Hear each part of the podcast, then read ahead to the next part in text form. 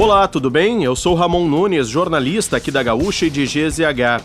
Não conseguiu acompanhar as principais notícias de hoje, terça-feira, 4 de outubro, ou das últimas horas? Eu vou trazer aqui para ti antes que o dia acabe.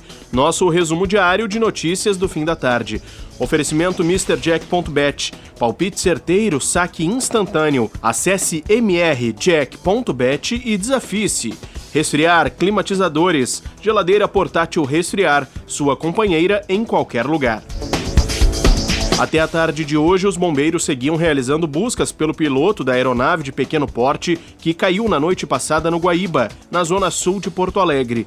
Conforme a corporação, o homem que pilotava o monomotor é Luiz Cláudio Petri, de 43 anos, que decolava de Eldorado do Sul. A suspeita é de que houve uma pane na aeronave. Durante a madrugada e o início da manhã foram encontradas as asas, a cabine do piloto, o motor e um pedaço da parte traseira do avião, que estava ligada a um cabo de aço. Os destroços serão levados pelos proprietários para investigar o que aconteceu. De acordo com o Corpo de Bombeiros, a cor escura da água e a correnteza do Guaíba dificultam as buscas submersas. O primeiro turno das eleições teve a maior abstenção dos últimos 32 anos no Rio Grande do Sul. 1 milhão e 600 mil eleitores não compareceram às urnas no estado. Neste ano, a abstenção ficou em 19,79%. No primeiro turno de 1990, o ano com o percentual de abstenção mais baixo, 9,14% dos eleitores não compareceram às urnas. Por falar nisso, o Tribunal Superior Eleitoral concluiu na manhã de hoje a apuração de 100% dos votos na eleição para presidente da República deste ano. A conclusão em nada altera o resultado final, que já estava matematicamente definido e já foi anunciado pelo TSE desde a noite de domingo. O ex-presidente Luiz Inácio Lula da Silva terminou em primeiro, com 48,43% dos votos, enquanto o presidente da República Jair Bolsonaro ficou com 43,2%. O ex-candidato à presidência da República, Ciro Gomes, do PDT, anunciou que acompanha a decisão do partido de apoiar Lula no segundo turno da disputa presidencial.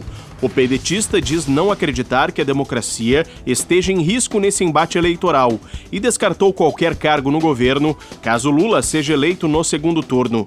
Ciro ficou em quarto lugar no primeiro turno das eleições no domingo. Já a senadora do Mato Grosso do Sul e ex-candidata nas eleições de 2022, Soraya Tronic, do União Brasil, afirmou que não apoiará nenhum dos candidatos que concorrem no segundo turno. A ex-presidenciável pontuou que não quer ter o controle da escolha escolha que seus eleitores farão no dia do voto. Soraya ficou em quinto na votação presidencial.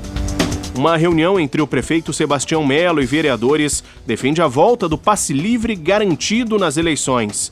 Na proposta da prefeitura, ficará definido que a capital terá quatro passe livres em anos eleitorais. Navegantes, vacinação, primeiro e segundo turno das eleições, caso haja. Fora de anos de votação, a capital volta a ter apenas duas datas. No último domingo, o passe livre só foi garantido após uma intervenção da Justiça. A Defensoria Pública recorreu e garantiu o benefício a todos.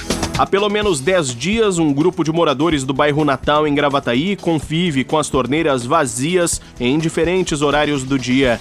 A falta de água é percebida pela população, principalmente durante a manhã e a tarde. Segundo a Corsã, são cerca de 60 moradores afetados, principalmente nas ruas Maringá, Imperador e Cascata. O motivo da falta de água é uma obra de drenagem de águas pluviais feita por um condomínio em construção.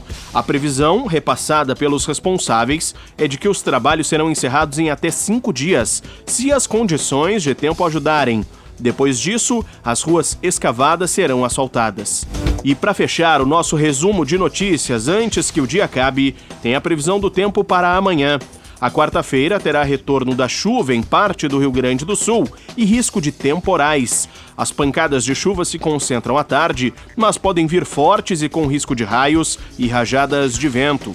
Em Porto Alegre, no litoral, na região de Bagé e nas áreas da Serra, dia de sol e tempo firme. Bagé deve ter mínima de 8 graus. São Borja e Santa Rosa podem alcançar os 29. A capital tem variação térmica entre 11 e 26 graus. Se quiser saber mais sobre algum desses assuntos e muitos outros, além dos nossos colunistas, áudios, vídeos, é só acessar gzh.com.br ou o aplicativo de GZH. Amanhã a gente volta aqui antes que o dia acabe.